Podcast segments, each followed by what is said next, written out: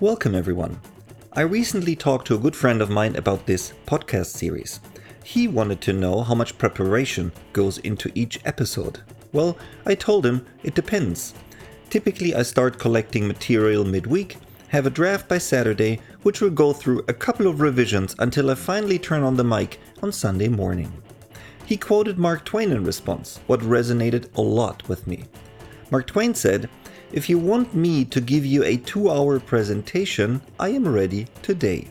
If you only want a five minute speech, it will take me two weeks to prepare. Mark Twain is right. It's tough to be brief. The less words you'll use, the more important each single word becomes, and it's really, really hard to separate the essential from the peripheral. Imagine you'll move into a fancy small downtown apartment in Manhattan or whatever your favorite city is. The views are great, but there's only limited real estate for all your things. If you try to squeeze everything into that little apartment, it might still offer great views in principle, but those views might be hidden by cardboard boxes piling up in front of the windows. And that's often how we communicate.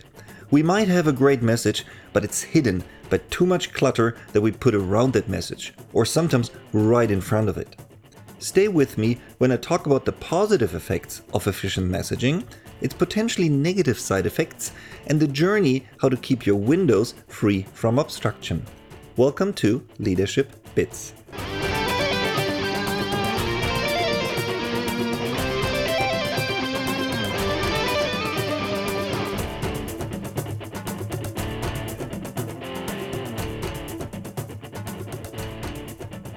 Being brief or concise can be very helpful. Most of us aren't very efficient communicators, though, myself included. When I need to be brief, I follow a rule which I call the 140 character rule, and that goes back about 10 years.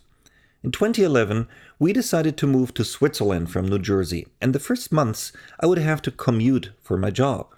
I was on an immigration visa at the time and had to go through diligent approval by US Custom Border Protection upon every entry into the country.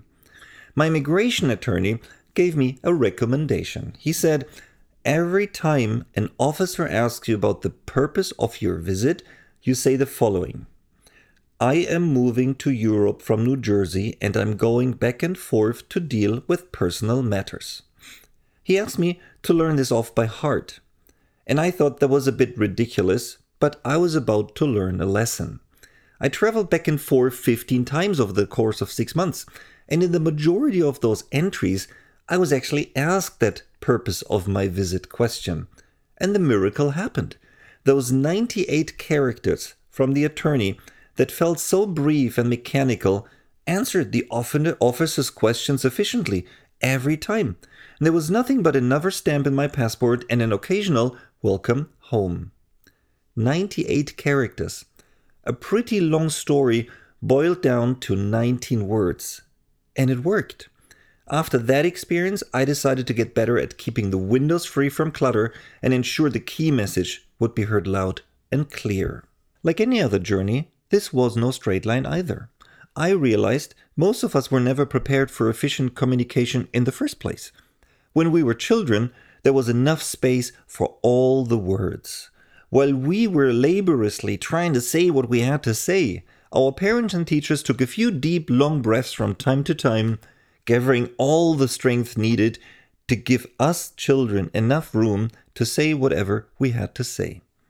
That, of course, abruptly ended when we entered the adult world.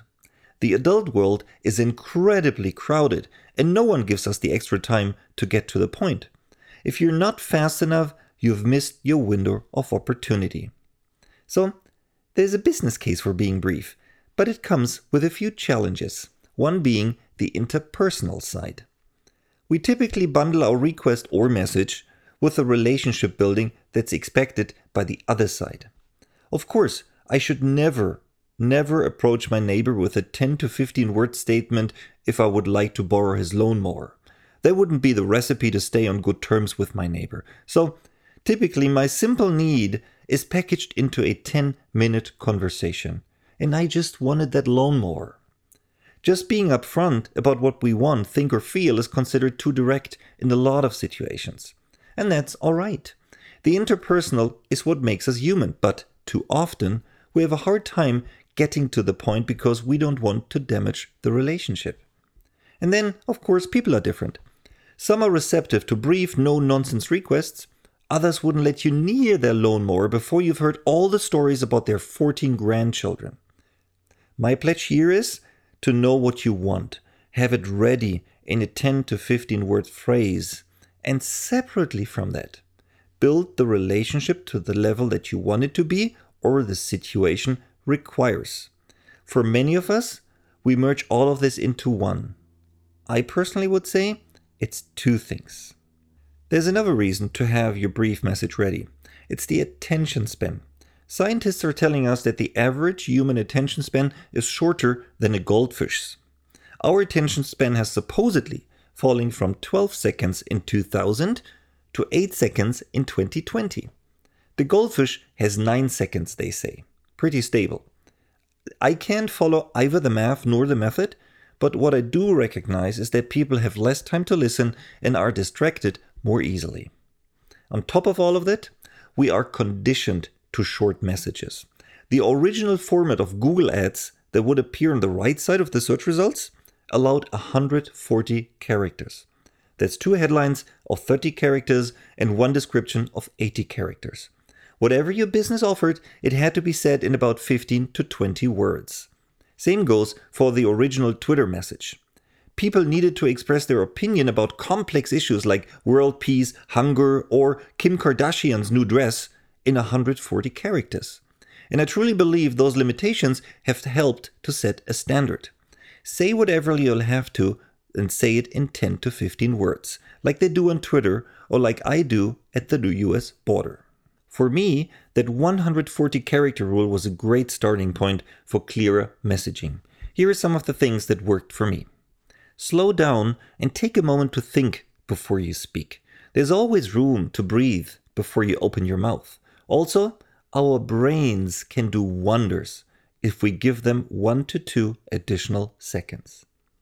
Whenever you're waiting, like in the queue of a service line or the few minutes before a meeting starts, take the time to get clear about your position and what a 15 to 20 word sentence might look like. Separate the relationship building from the content. Very important. You should never give up on the interpersonal, just give it its own space. Have a warm greeting, do what's culturally necessary, and then get to the point. Figure out in which situations a brief message can help and where it doesn't. For example, I don't use it during casual discussions at the dinner table. We do not want to become robots, just more efficient communicators. Last but not least, practice makes perfect. To become clear and concise in your messaging will take some time and a lot of practice. Do it everywhere.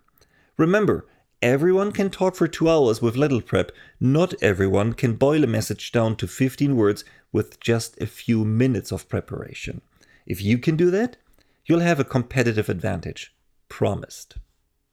Two more things. Some of you might say, oh, all that is so American. And I agree.